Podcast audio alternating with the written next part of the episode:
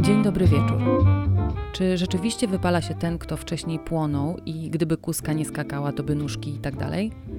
Jak się nie spalić, a działać? W ósmym odcinku podcastu rozmawiamy o wypaleniu aktywistycznym. Kiedy się wydarza i jak mu przeciwdziałać. Podcast Delfin w malinach. Najnowsze obyczaje.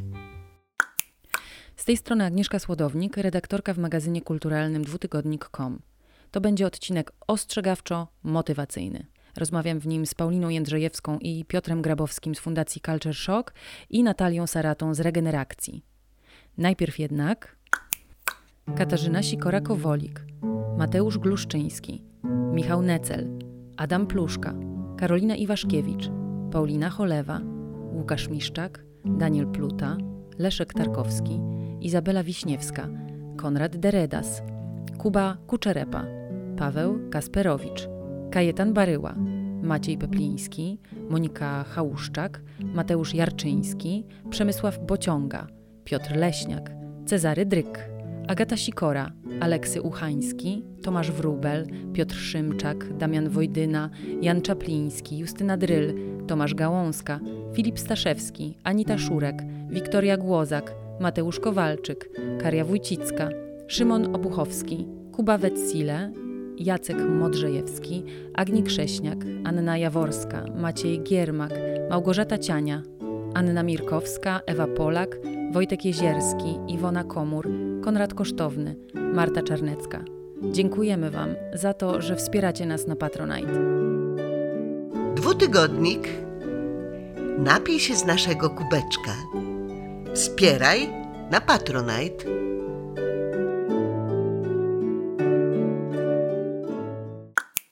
Skupmy się. Uczestniczymy w przynajmniej dwóch maratonach naraz. Strajk kobiet trwa i nie wiadomo, jak długo jeszcze potrwa. Jeśli chodzi o covidowy, to majaczy na horyzoncie szczepionka, ale nie wiadomo, jak będzie. Tkwimy wciąż po domach. Wiele osób zdążyło ozdrowieć, a potem znów słabnąć po covidowo. Dzień powolutku coraz dłuższy i to pomaga, ale wiadomo, jak łatwo rozsypać się pod koniec. Dlatego w tym odcinku rozmawiam o wypaleniu aktywistycznym, które nie dotyczy już teraz wyłącznie trzeciego sektora. Zapalamy lampkę alarmową, żeby zadbać o siebie i działać dalej, owszem, bez większych uszczerbków, o ile to możliwe. Jak napisała na Facebooku Agata Sikora, nasza stała autorka, to nie jest tak, że ten rok z siebie zmyjemy jak u Eliadego i dwa tysiące dwudziesty pierwszy będzie lepszy. Czas jakby ciągle trwa, jak mawiał dziadek mojego męża, który był chińskim filozofem. Choć a propos, niektórzy piszą, że to po prostu jeszcze rok szczura się ciągnie. Raport Burnout Aid opublikowany przez Fundację Culture Shock to wyniki badania społecznego dotyczącego wypalenia zawodowego w organizacjach pozarządowych w Polsce, Chorwacji i Słowenii. Paulina Jędrzejewska jest prezeską fundacji i od dwóch lat zajmuje się tematem wypalenia w organizacjach pozarządowych. Piotr Grabowski jest z wykształcenia prawnikiem i interwentem kryzysowym, jest przewodniczącym Rady Fundacji. Razem koordynują projekt Burnout Aid. Najpierw chciałam się zapytać Was, czym dla Was osobiście jest wypalenie zawodowe? Doświadczeniem osobistym, nie wiem, jak to powiedzieć inaczej. Przeżyciem. Kryzysem dużym na pewno, kryzysem zawodowym, ale też kryzysem życiowym i takim zjawiskiem, z którym trochę nie wiadomo, co zrobić, tak? Znaczy dużo takiej bezradności było, przynajmniej po mojej stronie, przy moich doświadczeniach takich okołowypaleniowych. Temat od jakiegoś czasu też w Polsce jest coraz bardziej obecny, to fakt, ale jeżeli chodzi o takie, nie wiem, konkretne środki zaradcze, to no nie było z tym dotychczas za dobrze. No ja to na przykład w ogóle nie wiedziałam, że przechodzę przez wypalenie, które zostało już jakoś nawet opisane, no nie jest chorobą, tak, ale... ale jest tym fenomenem jakiegoś zestawu różnych cech i obciążenia, ogromnego obciążenia dla układu nerwowego organizmu. przechodząc to, nie zdawałam sobie z tego sprawy. I stąd też na przykład moja bezradność się, się brała, bo zastanawiałam się, jeżeli bardzo, bardzo mi zależy, żeby wszystko wyszło i naprawdę wyobrażam sobie, że biegnę i za tym kolejnym zakrętem jest ten garniec, wiecie, ten, który czeka po drugiej stronie tęczy, a na mnie czekał za zakrętem ukryty i że ja tam dobiegam i, i jego tam nie ma oczywiście i w związku z tym mobilizuję się, żeby biec dalej i, i szukać go gdzieś indziej, zamiast y, zrobić stopklatkę i zastanowić się, czy ja w ogóle chcę biec tak dalej. Taki stan chaosu też, czyli takiego też nie do końca uświadomienia sobie, że to, co sobie robię, bo tak bardzo chcę i tak strasznie mi zależy, żeby wszystko wyszło i jak będę mocno i silnie działać i pracować, to na pewno się uda. No więc tego typu postawa zaowocowała, zaskutkowała tym, że miałam, wiecie, fantazję o tym, że będę pracować na kasie w supermarkecie albo u mnie w sklepie nocnym, a generalnie to marzyłam o tym, żeby wyjechać stąd jak najdalej. Ale w bohaterstwie cały czas trwałaś na posterunku, a ja musiałam sobie zrobić przerwę od działań fundacyjnych i to taką przerwę typu półtora roku bodaj, bo byłem po prostu wykończony. Wyczerpanie emocjonalne, fizyczne to jest jeden z tych elementów tej triady wypaleniowej Krystyny Maslak, czyli pionierki badań nad wypaleniem zawodowym. Oprócz wyczerpania ona jeszcze mówi o poczuciu braku efektywności, to absolutnie tak, było, tak. było pewnie naszym wspólnym udziałem, oraz o cynizmie, czyli takiej obojętności na, na, na pracę, na to, co się dzieje, też w stosunku do odbiorców działań. Zresztą ta, ta obojętność, ten cynizm, zdaniem ekspertów, których badaliśmy, przynajmniej niektórych, właśnie tym czynnikiem z tej triady, który różnicuje, znaczy który właśnie determinuje wypalenie. I ja nie mówię, że przeszedłem wypalenie na pewno, tak mówię o jakichś takich około wypaleniowych sytuacjach, bo właśnie tego, tego cynizmu czy tej obojętności jakby nie doświadczyłem. Tak? Znaczy to mi nie było obojętne, to mnie wkurzało, tak, czy nie wiem, dołowało. Byłem wykończony, byłem jakoś tam zdesperowany, byłem zmęczony i nie wiedziałem, co mam robić, ale akurat to nie była obojętność. Mhm. A powiedzcie mi w takim razie, jak się zabraliście do was- waszego badania? W sensie, jak podeszliście do tego? Przede wszystkim projekt jest międzynarodowy, więc interesowało nas porównanie tego, jak wygląda sytuacja w Polsce, na Słowenii i w Chorwacji. No i dodatkowo jeszcze założyliśmy, że przede wszystkim wypalają się osoby, które pracują z innymi osobami dotkniętymi też pewnego rodzaju stresem, w związku z czym wyróżniliśmy pięć grup, które tak naprawdę wydawało nam się, że praca z tego, z jakby z tymi grupami będzie najbardziej obciążająca dla aktywistów. Wyróżniliśmy migrantów, uchodźców, całą taką grupę z, również bardzo stygmatyzowaną przez nasz rząd, no teraz L G B T Q plus, w ogóle kobiety doświadczające przemocy. Przepraszam, że się śmieję, bo generalnie mm.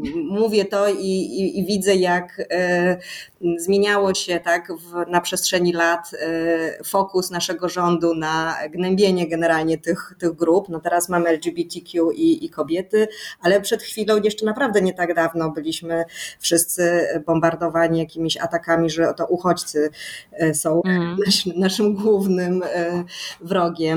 Tak, cały wachlarz w sumie, tak. No my tutaj jeszcze do, dorzuciliśmy seniorów, która okazała się być grupą w sumie najbardziej wdzięczną, natomiast no, jest też to grupa, która bardzo wymaga takiej uważności i osoby z niepełnosprawnościami, które oczywiście też jakby walczą też w Polsce o swoje prawa.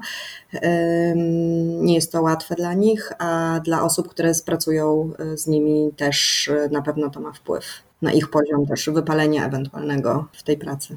I też zajęliśmy się w naszych badaniach wypaleniem raczej w kontekście organizacyjnym i systemowym. Znaczy podchodziliśmy w ogóle szeroko do wypalenia jako do zjawiska społecznego, które ma wymiary indywidualne, to znaczy może dotyczyć każdego, każdej z nas, organizacyjny, czyli może dotyczyć organizacji, w której, w której działamy, oraz systemowy, czyli dotyczy, ma swoje przyczyny i ma swoje skutki na poziomie całego trzeciego sektora, ale tak naprawdę też szerzej na poziomie rynku pracy, tak, systemu politycznego, systemu społecznego. Tutaj w ogóle to wypalenie już gdzieś wyrasta poza nawet samo wypalenie zawodowe, tak, to jest takie wypalenie życiowe i to jest też źródło tych protestów, które widzimy dzisiaj na ulicach. W każdym razie w badaniu chcieliśmy jakby zdjąć presję z jednostki, aktywisty, aktywistki, która to często jest określana jako winowajca, winowajczyni swojego wypalenia. Mówi się, że się wypala ten, kto wcześniej płonął. Jakby to był problem twojego entuzjazmu, tak? Miałeś, miałaś za duży entuzjazm, tak? To się wypaliłeś. A teraz, no to nie wiem, zajmij się tym. Pojedź na wakacje, jeżeli cię na to stać.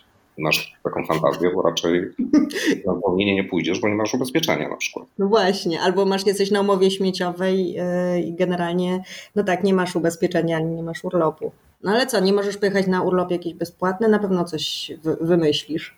Więc chodziło nam o przeniesienie tego ciężaru z jednostki właśnie na system, tak? Bo wszyscy funkcjonujemy, w, jesteśmy częścią tego systemu, który jest skrajnie wypalający we wszystkich trzech badanych krajach.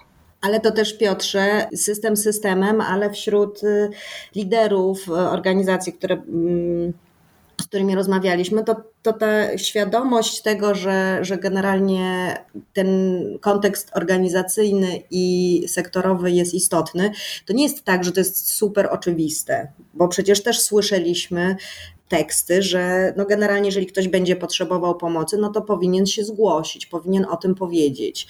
Z, jednej, z drugiej strony słyszeliśmy też historię, no, że ktoś zgłaszał, informował, ale generalnie nikt nic z tym nie zrobił dotychczas, bo było to bagatelizowane w pewien sposób, bo są inne ważniejsze rzeczy, którymi trzeba się zająć, więc to też jakby wykazało, że jest pewnego rodzaju bezradność w tym obszarze, jeśli chodzi o liderów organizacji pozarządowych, którzy zresztą sami bardzo, bardzo często przeszli przez wypalenia, ale to nie, nie daje nam wiedzy, jak zapobiegać temu na, na tym gruncie organizacyjnym.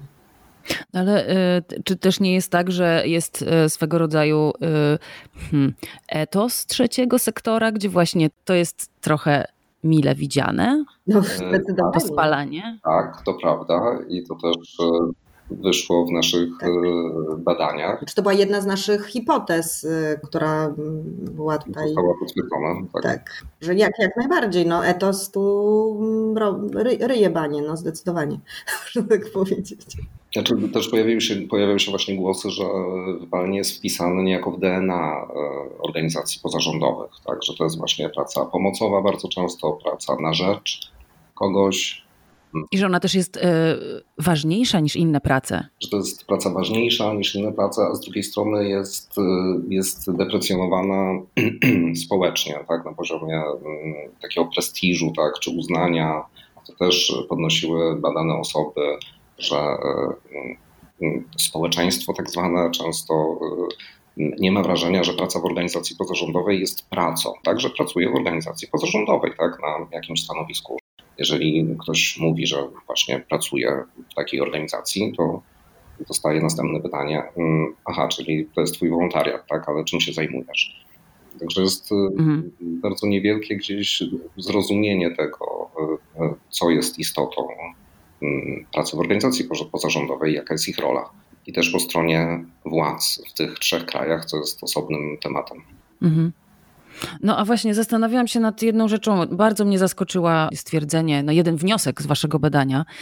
Piszecie coś takiego, że większym problemem jest brak możliwości i motywacji do skutecznego zapobiegania wypaleniu niż brak wiedzy liderów i liderek, i liderek, jak to robić. Czyli jakby wiedza jakaś jest, ale jakby nie ma motywacji. To znaczy nie ma motywacji, tak, i nie ma, nie, nie ma środków, tak. Wiedza jest na poziomie świadomości bardziej, także jest taki problem, że on dotyczy mnie, kogoś w mojej organizacji czy mojej organizacji w ogóle. To nie jest temat tabu generalnie w organizacjach, tak? Co też było jakimś zaskoczeniem.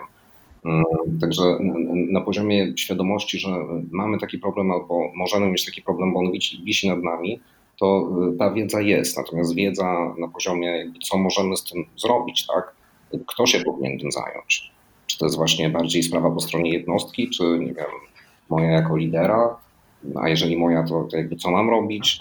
Jeżeli w mojej organizacji pracują, nie wiem, trzy osoby, wszystkie są wypalone, tak, i nie mamy żadnych możliwości finansowych, żeby organizować superwizję na przykład, tak, albo jakieś profesjonalne wsparcie interwencyjne czy antywypaleniowe. Mogę w ogóle nie wiedzieć, że takie wsparcie jest oferowane. Także jakby pod tym kątem wiedzy i motywacji brakuje. Słuchacie podcastu Delfin w Malinach, magazynu kulturalnego dwutygodnik kropka com. No to słuchajcie, to w takim razie yy, to co robić?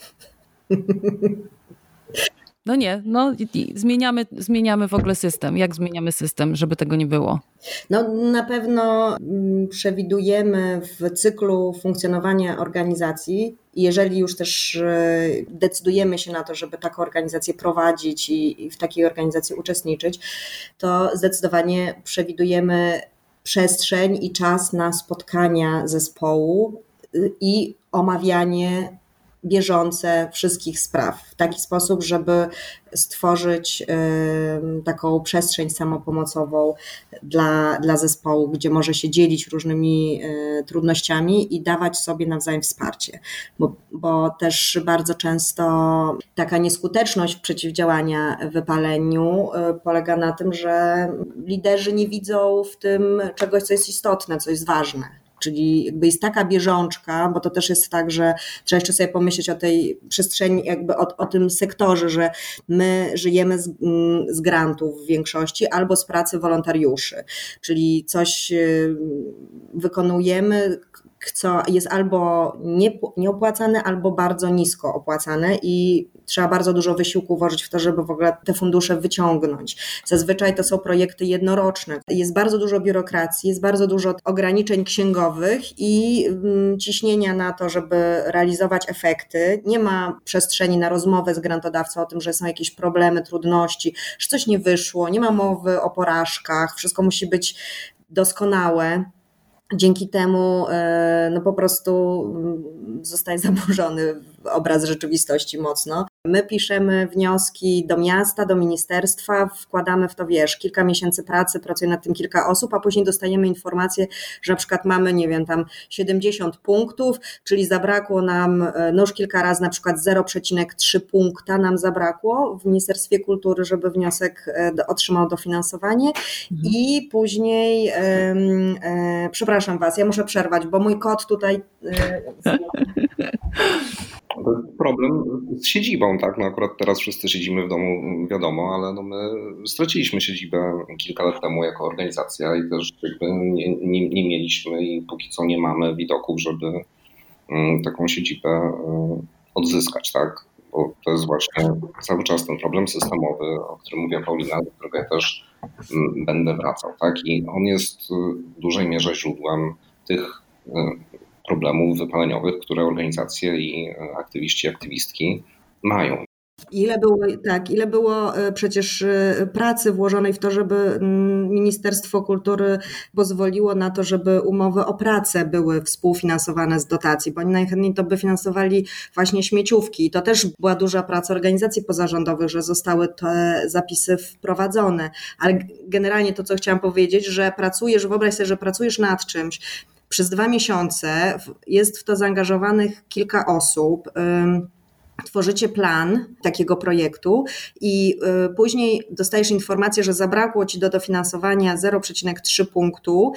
nie możesz się, znaczy odwołujesz się oczywiście, ale tam w ogóle nawet nikt tego, jak wiesz, nawet nikt tego nie skomentuje, że, że ty się odwołałaś. Nie wiesz czemu. Bo nie ma jasnych procedur odwoławczych bardzo często. Tak, nie ma procedur odwoławczych, nie ma tam żadnego komentarza później. Jak prowadziliśmy działania na Greenpoincie w Nowym Jorku i no jakby zmieniła się władza, więc po prostu z Ministerstwa Spraw Zagranicznych wnioski na kulturę właśnie poza granicami Polski zostały rozpatrywane przez Senat, no to tam było, nie wiem, z kilkaset wniosków. Posiedzenie trwało pół godziny tego Senatu, nie ma żadnych komentarzy, nie, nie można było nic od nich wyciągnąć, tam w ogóle już nie było żadnej punktacji nawet. To w ogóle brzmi, jak sobie wyobrażę, jak przepis na kompletny brak motywacji, znaczy taki idealny przepis na po prostu załamkę. Oczywiście tak. Tak. Tak, znaczy, konkursy są różne, tak? W konkursach europejskich, w których właśnie bierzemy udział z sukcesem ostatnio i tak jak wiele innych organizacji pozarządowych, rzeczywiście pozarządowych, czyli niezależnych od rządu, które korzystają właśnie ze środków zagranicznych, to, no to sytuacja jest zupełnie inna, tak? Znaczy feedback jest, jest bardzo sensowny, jest przemyślany, jakby wzbogaca też, wszystko jedno, czy projekt przejdzie, czy nie, jakby nasze myślenie o tym planowanym działaniu. Można inaczej. Tak. No a tutaj jeszcze do tego już, już słyszę, już słyszę ten głos, który mówi, no ale przecież powinniście się usamodzielniać, powinniście rozkręcać swoje działalności odpłatne, statutowe albo jakieś gospodarcze, robić kampanie i, i, i jakby fundraisingowe i generalnie się odciąć od, od kasy publicznej, bo przecież to jest grantoza, to jest coś, co jeszcze bardziej uwłacza organizacjom pozarządowym, tak, że, że sięgają po te środki. A że wstyd, tak, że wyciągają rękę. Tak, tak, że to, bo to się tak nazywa. Z obelgą taką właśnie, grantozę jako coś pejoratywnego, że my tutaj w jakimś wyścigu szczurów rzucamy się na kasę, nieważne o, o co chodzi w konkursie, to, to wszyscy tam po prostu się rzucają jak piranie, wiesz. I... Grantoza na przy życiu organizację i jest tak. Jakby sposobem grantowa, czyli po prostu łapanie w cudzysłowie tych grantów, które można wziąć, tak, niekoniecznie związanych z misją organizacji. Pozwala organizacji się utrzymać na powierzchni i wtedy na przykład organizacje, co też wychodzą w naszych badaniach, robią te projekty, które są rzeczywiście ich gdzieś tam statutowymi działaniami, ich misją, na boku niejako, tak? Czyli zupełnie pracą wolontariacką. A obelga w postaci grantozy no jest jakby zupełnie nietrafiona. A słuchajcie, co, co, bo tutaj mówimy o tym aspekcie takim systemowym. A co z takim aspektem, nie wiem, jakiejś predyspozycji ludzi, którzy idą w ogóle w ten aktywizm i być może mają taką tendencję do tego, żeby się poświęcać, żeby właśnie też, żeby uprawiać pewnego rodzaju męczennictwo w dobrej wierze? Wiadomo, że no jakaś, jakieś poczucie takiej misji, tak, po stronie aktywistów, aktywistek jest, tak, bo bez tego no, nikt by nie trafił do tego typu działalności, natomiast przede wszystkim, nie wiem, no z mojej perspektywy to jakby chylę czoła i duży szacunek i raczej gdzieś radziłbym, gdyby ktoś mnie prosił o radę, o, o, o szczególną troskę o siebie, zwłaszcza w tych, w tych dniach, w tych tygodniach w Polsce, tak, to żebyśmy też w tych właśnie dojmująco trudnych okolicznościach schodzili do zupełnych podstaw troski o siebie, również podstawowych potrzeb człowieka z piramidy Maslowa. I dbali o nasz organizm, tak, żebyśmy pamiętali o odpoczynku, żebyśmy dali sobie i dały sobie do niego prawo, tak, to też możemy potraktować jako jakąś taką formę buntu, tak, buntu przeciwko systemowi. Odpocznijmy do cholery wreszcie, śpijmy, jeżeli tylko się da, róbmy sobie drzemki, miejmy przy sobie coś do, do zjedzenia, nasz ulubiony przysmak, już tam palicho dieta. Bo też jakby ten kontekst, w którym jesteśmy teraz, to protesty, w których uczestniczą już bardzo różni ludzie, którzy na co dzień nie zajmują się aktywizmem. Jednocześnie mamy pandemię i wiele osób pracuje zdalnie. Jakieś kilka maratonów, w których bierzemy udział, czyli ty sugerujesz, żeby jakby zejść na taki bardzo podstawowy poziom ciała. Zdecydowanie, zdecydowanie tak, bo to jest jakby podstawa w ogóle naszego funkcjonowania. To jest podstawa naszego dobrostanu, ale też warunek skuteczności naszych działań. Więc też jakby w imię tego, żebyśmy po prostu nie, nie przegrali, nie przegrały i żebyśmy się nie dali, nie dały wykończyć tak w ogóle fizycznie, wycieńczyć, mhm. bo, bo nawet jeżeli w końcu uda nam się tak i odniesiemy zwycięstwo w tej, w tej walce, to będziemy w takim stanie, że już trudno nam będzie jakby korzystać z tych wywalczonych praw. Ale słuchajcie, zawsze możemy sobie zrobić medytację z focusingiem, tworząc jakiś nowy transparent w ramach protestów i później z tym transparentem pójść i, i chodzić, a jak wiadomo, ruch jest niezwykle ważny, żeby zamknąć cykl emocji, żeby pozbyć się tego kortyzolu z organizmu, więc chodzenie na protesty jest zdecydowanie sposobem na przeciwdziałanie wypaleniu, a jak jeszcze będziemy tam krzyczeć, czyli się dotlenimy, rozgrzejemy sobie struny głosowe, to naprawdę... Ja cały czas będę nudził o tym, że później należy odpocząć i pójść spać i się wyspać. A, no to I tak. też chyba nie trzeba się, przepraszam, pałować za to, że się na przykład nie poszło jednego dnia. A to tak. No jasne, no możemy zrobić to, każdy, każda z nas może zrobić tylko tyle i aż tyle, ile jest w stanie zrobić w danym momencie. Ale dzięki temu, że jest nas tyle osób, że naprawdę to jest sprawa ym, Polaków i Polek, yy, a nie tylko indywidualna, to jednego dnia pójdę ja, drugiego dnia pójdziesz ty. I będziemy, tak? Będziemy tam. Sprawimy, że właśnie to będzie maraton, że to będzie trwało. Mhm. Dzień po dniu. Do skutku.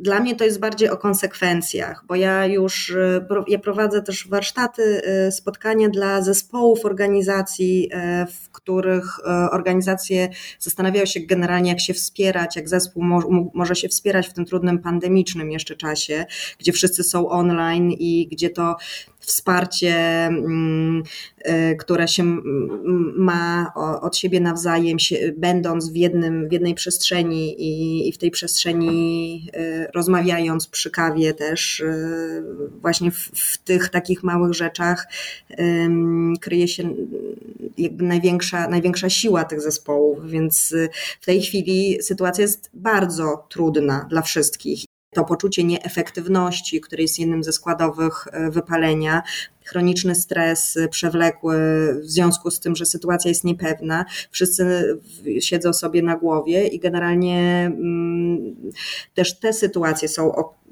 niezwykle wycieńczające.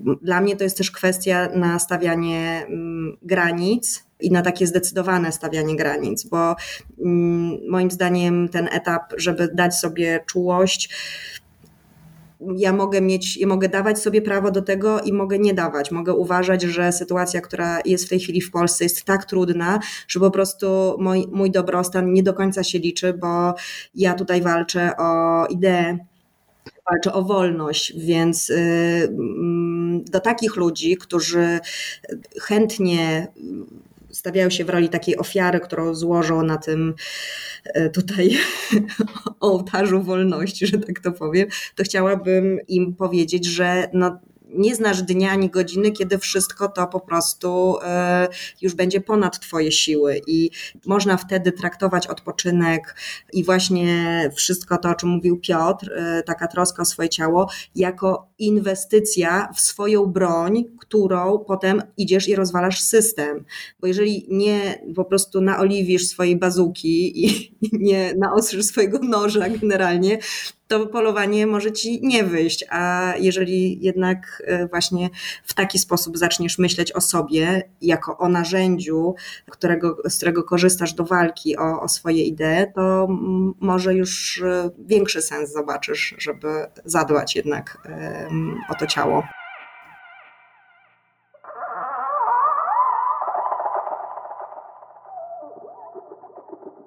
Ameba wyciąga niby nóżkę, a delfin śpi z jednym okiem otwartym.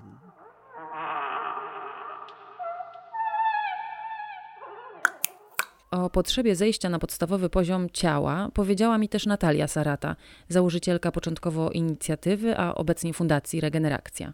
to miejsce dla zmęczonych aktywistek i aktywistów i osób zaangażowanych społecznie. Obie fundacje prowadzą działania, z których i Wy możecie skorzystać w razie takiej potrzeby. O tym, co robią w tym roku, mówię pod koniec odcinka. Ja jak myślę o wypaleniu, to myślę o procesie, że to nie jest punkt, ktoś pstryknął i już, tylko coś do tego doprowadziło i to trwało. Co w takim razie robić, uczestnicząc w maratonie aktywistycznym, żeby do tego nie doprowadzić? Natalia Sarata. Nie ma takiego złotego środka, który możemy zastosować na jakimś początku. Często to, że to jest początek, też nie jest dla nas jasne w aktywizmie. To wchodzenie do zaangażowania społecznego też jest procesem. To, co jest istotne, to to, żeby dbać o siebie w trakcie, a nie dopiero wtedy, kiedy poczujemy już takie trudne fizycznie, cieleśnie skutki um, przeciążenia zaangażowaniem, bo niedziałanie, regeneracja, odpoczynek też jest radykalnym przeciwstawianiem się różnym trudnym procesom społecznym, które nas zachęcają do nieustannej produktywności, efektywności, ciągłego zaangażowania w trybie alarmowym na najwyższych obrotach.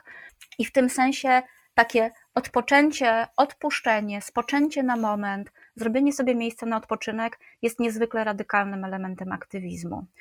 Na początku na pewno warto wiedzieć, że wypalenie w czymś, co jest dla nas niezwykle ważne, przeciążenie i trauma czymś, co jest super istotne, związane z naszymi wartościami, chęcią uczestniczenia w zmianie społecznej, w zmianie świecie, w świecie, że to jest coś, co może nas wypalić i że właściwie to się wydarza, dlatego że te przeciwności, którym musimy sprostać, i takie natury biurokratycznej czy administracyjnej, jeśli jesteśmy zaangażowane społecznie w organizacjach, w urzędach, w bibliotekach czy jako nauczycielki, czy takie czynniki, które niosą ze sobą ryzyko traumy czy P T S D, udział w protestach, które są, jak obecnie, spotykają się z dużą agresją społeczną i z przekroczeniami granic przez policję na przykład, że to są takie wydarzenia, które mogą nas, nas przeciążyć. Nie trzeba się wypalić w tej pracy, ale trzeba mieć świadomość, że to się może wydarzyć i to jest podstawowe narzędzie naszego dbania o siebie w zaangażowaniu społecznym.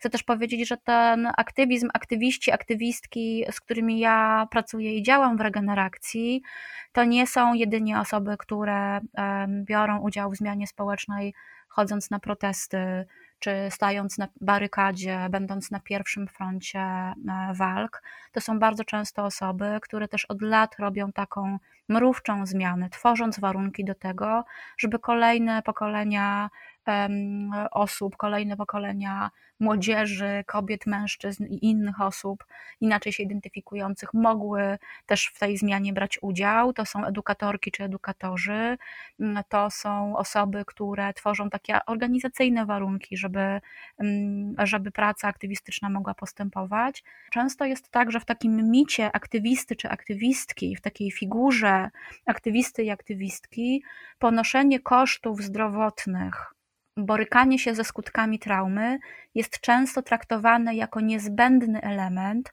który świadczy o tym, że jestem dobrym aktywistą czy aktywistką i zrobiłam wszystko, co było możliwe. To, co warto mieć w takim swoim arsenale troski o siebie, to jest takie przekonanie, że to nie musi się wydarzyć i to nie potwierdza, że ja jestem tylko wtedy dobrym aktywistą czy dobrą aktywistką. Tak nie musi być.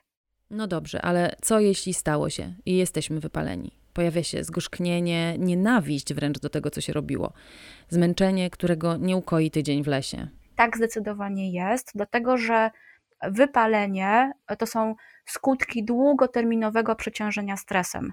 Między tym, co jest na początku i między tym, co jest na końcu, kiedy już uderzamy w ścianę i ponosimy ogromne koszty zdrowotne i na poziomie fiz- fizycznym, kiedy nasze ciało odmawia współpracy, bóle głowy, migreny, problemy skórne, zapalenia, które się nie leczą, rany, które się nie goją, ale też na poziomie emocjonalnym czy na poziomie duchowym, cynizm, utrata motywacji do działania, poczucie wiary, że zmiana się może wydarzyć, poczucie sensu. To są ograniczone możliwości poznawcze. Przestajemy mieć możliwość strategicznego myślenia. Jest tak nasz organizm zajęty przetwarzaniem przeciążenia stresem, jest tak obciążony, że zachowuje podstawowe funkcje pod tytułem przetrwać. nie zajmuje się kreatywnym rozwiązywaniem problemów, nie zajmuje się kwestiami strategicznymi. Oddalamy się też w relacjach z innymi ludźmi.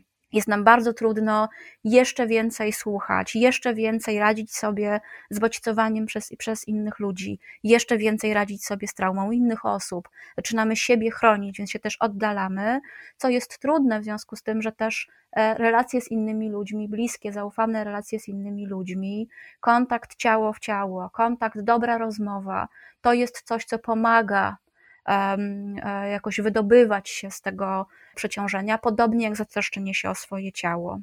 No i właśnie tam, gdzie to wypalenie, czy, ten, czy to przeciążenie stresem na nas oddziałuje na poziomie fizycznym czy fizjologicznym, na poziomie ciała, warto pamiętać, że nie jesteśmy maszynami. To widać też nam teraz na demonstracjach, że aktywistki i aktywiści biorą udział w demonstracjach swoimi ciałami. Oczywiście, że intelektem, oczywiście, że duchem, e, oczywiście, że emocjami, ale również najbardziej fizycznie ciałami. Blokady, marsze, manifestacje, ale też przygotowywanie warsztatów, prowadzenie spotkań, działania edukacyjne, to angażuje nasze ciała, więc to, co może długoterminowo pomóc, to jest wsparcie naszych ciał. Na najbardziej podstawowym poziomie też nie ma złotych rad, bo jedne rzeczy, które pomogą jednym, nie pomogą innym i tutaj warto szukać swojej drogi, ale na pewno odpoczynek, na pewno spotkanie się z takim momentem, kiedy kortyzol, czyli ten hormon stresu, który bardzo jest destrukcyjny dla organizmu, zacznie spadać, wtedy możemy się poczuć nawet jeszcze trudniej, jeszcze gorzej. Jak kortyzol Aha. odpuszcza i się obniża, to wtedy na przykład jeszcze, jeszcze trudniej nam się jest rano obudzić. Mamy takie poczucie, że no właściwie nie odpoczywamy, ale jak tak się właśnie dzieje, to może być sygnał, szczególnie jak nie dostajemy nowych bodźców, zaangażowań, trudności, że właśnie kortyzol odpuszcza. To jest taka sytuacja, którą wielu ludzi zna, kiedy ma dużo zadań, dużo zaangażowań w pracy, dużo się dzieje, deadline'y, ważne terminy i trzymamy się tak w, w sobie, żeby nie puścić, to jak przychodzi wolne, urlop albo czas przerwy, to wtedy mamy taką tendencję, czy organizm ma taką tendencję, żeby się właśnie rozsypać, rozchorować. Organizm czuje, bo, bo my czujemy tym organizmem, że możemy trochę zwolnić, że to jest moment, kiedy w końcu mogę się posypać. Więc być może to będzie też taki czas przechodzenia przez trudne doświadczenia z ciała, ale to one mogą znaczyć, że po prostu zaczynamy właściwie zdrowieć, czyli kortyzol zaczyna spadać. To, co go też obniża, to jest, tak jak powiedziałam, rozmowa, bycie blisko z ludźmi, poczucie bycia usłyszaną, zrozumianą, więc to, co możemy zrobić, kiedy już się nie, nie zorientowałyśmy się w trakcie, że jesteśmy już jakby wypalone i nagle się nam ciało odmawia współpracy, nie jesteśmy w stanie wstać z łóżka, to jest taki sygnał, który jesteśmy w stanie złapać, bo po drodze jest mnóstwo innych sygnałów. Wtedy bardzo warto poprosić o wsparcie inne osoby, żeby nie być w tym sama czy samemu. Ale to wstyd. Jak to? Ja taka dzielna mam teraz prosić kogoś o pomoc? Jest taki model bycia siłaczką czy bycia bohaterem połączony z tym, jak trzeba być prawdziwym mężczyzną, na przykład, to wszystko dźwignąć, o niczym nie mówić, nie szukać wsparcia, a już na pewno nie wsparcia psychologicznego, nie mówić, źle, że się źle mam, bo wtedy jestem i słabym aktywistą, i słabym bohaterem, i słabym mężczyzną. Kobiety są wychowywane do tego, żeby rezygnować ze swoich potrzeb, tym bardziej aktywistki, że inne potrzeby, inni ludzie mają gorzej, innych potrzeby na pierwszym miejscu. Zresztą nie bez przyczyny jest tak, że sektor pozarządowy w Polsce jest sfeminizowany.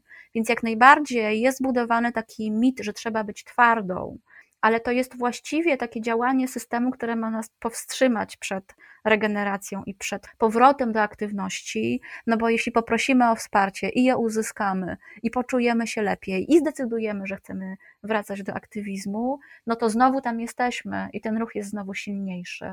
A co z uwikłaniem aktywności samopomocowych w ideę produktywności? Produktywność jest fetyszyzowana potwornie w społeczeństwie kapitalistycznym, w społeczeństwie czy w kulturze, która jest skoncentrowana na człowieku, na wyzysku przyrody, tak? Mamy cały czas korzystać z zasobów i mamy takie przekonanie w tej kulturze, oczywiście nie indywidualnie, że mamy prawo korzystać z natury w sposób eksploatatywny i w taki sam sposób korzystamy z siebie, nie pamiętając o tym, że jesteśmy częścią przyrody, jesteśmy tu zwierzętami, których organizmy są tak skonstytuowane, że funkcjonują, mimo że ta produktywność nas od tego ma odwodzić, że funkcjonują w rytmach, naturalnych rytmach aktywności i regeneracji. No i takim najprostszym przykładem, który teraz zanika niestety, myślę sobie, że to jest niezwykle symboliczne, są pory roku i tak funkcjonuje natura i na poziomie ludzkiego ciała też potrzebujemy właśnie tak funkcjonować. Produktywność jest nastawiona cały czas na wynik, na zastępowanie jednych ludzi drugimi, nawet tak się mówi, zasób ludzki albo kapitał ludzki, tak? Nie jesteśmy ludźmi, osobami, tylko jesteśmy zasobem ludzkim. I jeśli jeden aktywista, aktywistka, jeden członek, członkini społeczeństwa, społeczności się wypali albo z niej odpada, to można zastąpić tę osobę drugą. Ale funkcjonujemy w takich cyklach produk- jakby produktywności działania i takich, które mają też ten element regeneracyjny i o tym zapominamy, więc pamiętanie o tym, że ja nie jestem maszyną, ani moja koleżanka z organizacji czy kolega z kolektywu nie jest maszyną i że danie sobie przestrzeni w trakcie, jak wchodzę do organizacji, od wtedy grupy, a nie jednostki, to też jest istotna perspektywa, grupy powinny funkcjonować w taki sposób, który będzie regeneratywny na bieżąco, a nie borykać się z wypaleniem na przykład całych grup co jakiś czas, więc jeśli po drodze zapewnimy dobrą komunikację w grupach, robienie miejsc na to, żeby rozmawiać o tym, jak my się właściwie mamy w dążeniu do tego celu, jeśli będziemy otwierać takie przestrzenie na pogadanie, czy my nadal dążymy do tego, co uważamy za sensowne, czy my widzimy nadal w sobie współtowarzyszy i współtowarzyszki działania, takie rozpoznawanie, w czym my jesteśmy, zajmowanie się na bieżąco konfliktami, które się pojawiają w grupie. Jak robimy, jest, mamy te same wartości w takim sensie, że dążymy do tego samego celu, to nie znaczy, że nie będziemy mieć ze sobą różnych trudności i wyzwań. Będziemy się umawiać na to, że poświęcamy czas nie tylko na robotę, robotę, robotę, ale też na to, żeby siebie w tej robocie zobaczyć, ze swoimi ciałami, żeby wspólnie odpocząć. Jeśli jesteśmy tylko grupą roboczą do zrealizowania działania, okej, okay, ale w długoterminowy sposób taka grupa nie będzie funkcjonowała w sposób zrównoważony. Mam taką myśl, że to ciało zostało nam zostawione jako taka ostatnia rzecz, miejsce, w którym my możemy, być może to tak bardzo, bardzo podniośle zabrzmi, ale że to jest to ciało, z którego my możemy nie tylko korzystać i je przeciążać, ale też w nim budować opór, że właśnie odpoczywanie w kulturze produktywności, dbanie o siebie samą, ale też dbanie o siebie nawzajem, to jest coś, czego jesteśmy uczeni nie robić w takiej indywidualistycznej kulturze. Ta koncepcja self-care'u się właśnie wywodzi z aktywizmu, z myśli i praktyki czarnych amerykańskich queerowych feministek, z Audre Lorde, która zasygnalizowała, że odpoczynek to nie jest dogadzanie samej sobie, tylko zbrojenie się do dalszej walki.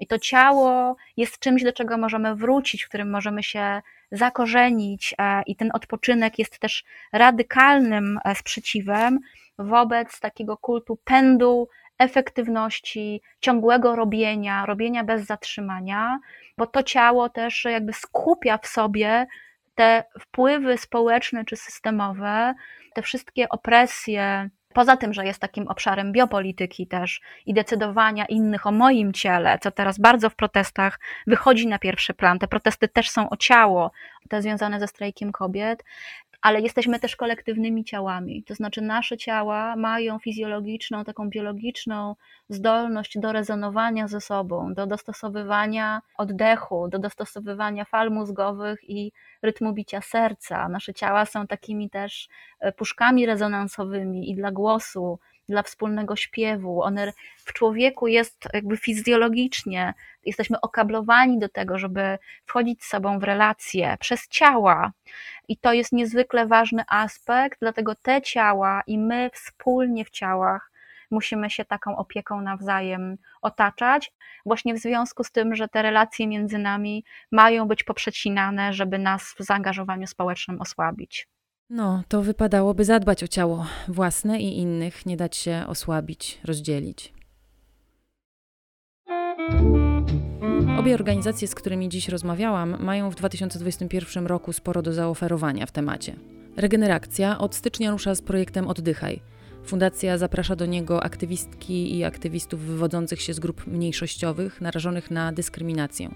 Na przykład aktywistki lesbijki, transaktywistów, działaczki feministyczne, działaczki uchodźczynie, działaczy ze społeczności głuchych, społeczniczki z niepełnosprawnościami, aktywistów z mniejszości narodowych i etnicznych, samorzeczniczki ze spektrum autyzmu. Regeneracja będzie prowadzić dla nich i z nimi warsztaty i webinaria o tym, jak można lepiej dbać o siebie i tworzyć troskliwe wspólnoty działające na rzecz praw człowieka. Powstaną też podcasty, więc me- będzie można posłuchać o znaczeniu i wadze troski i współdziałania. Będzie można też uzyskać wsparcie psychologiczne i poczytać e, podręcznik e, dotyczący przeciwdziałania wypaleniu aktywistycznemu. Regeneracja zaprasza osoby z całej Polski. E, część działań planowana jest stacjonarnie, a część online. Od kwietnia ruszają też z projektem Z troską o równość. Będą spacery leśne, webinaria, kurs trenerski. Po więcej info odsyłam na facebook.com ukośnik regeneracja. Wszystkie linki, które tu podaję, znajdziecie oczywiście też pod playerem w opisie odcinka. Raport Fundacji Culture Shock o wypaleniu w trzecim sektorze, o którym rozmawiałam wcześniej, znajdziecie na stronie burnout myślnik aid kropka e u. W tym roku na stronę dojdzie też ciekawa rzecz, narzędzie do ewaluacji poziomu wypalenia albo zagrożenia wypaleniem aktywistycznym. W zależności od wyników platforma będzie oferowała działania zaradcze, inspiracje, co można zrobić. Powstają też filmy, w których prezentowane będą historie osób, które doświadczyły wypalenia i ich sposobów na to, jak sobie poradziły. Zapiszcie się na newsletter, bo już w marcu fundacja będzie prowadziła kolejną serię warsztatów. Z kolei we wrześniu Culture Shock rusza z projektem Let It Work, w ramach którego będą wspierać aktywistów, aktywistki, organizując sesje coachingowe, interwencje kryzysowe, kursy dobrostanu i rezyliencji, wspólnotowe grupy wsparcia. Paulina Jędrzejewska z Fundacji Culture Shock. Generalnie najważniejsze jest to, że zapraszam, że jeżeli ktoś usłyszy tutaj naszą rozmowę i stwierdzi, chciałabym, spra- chciałabym pomocy albo chciałabym coś sprawdzić albo dowiedzieć się, to do to się odzywajcie, bo naszym celem też jest tworzenie mm, społeczności, dla której ten temat jest ważny. Także mm, na pewno znajdziemy jakieś formy albo współpracy, albo będziemy może mogli jakoś Wam pomóc. Z tych dwóch rozmów zostanie ze mną sporo rzeczy, między innymi ta myśl, że traktujemy ciało tak samo jak inne zasoby naturalne planety. Eksploatujemy je, więc żeby tego nie robić. I to sformułowanie. Kontakt ciało w ciało. Słuchaliście podcastu Delfin w Malinach, magazynu kulturalnego dwutygodnik kropka com. Scenariusz i realizacja Agnieszka Słodownik, lektorka Maria Maj, muzyka Kevin MacLeod. Redakcja Dwutygodnika to Zofia Król, Paweł Soszyński, Maciej Jakubowiak, Piotr Kowalczyk, Anna Pajęcka, Agnieszka Słodownik, Jakub Socha i Paulina Wrocławska. Wydawca Dom Spotkań z Historią. Styczeń dwa tysiące dwudziesty pierwszy.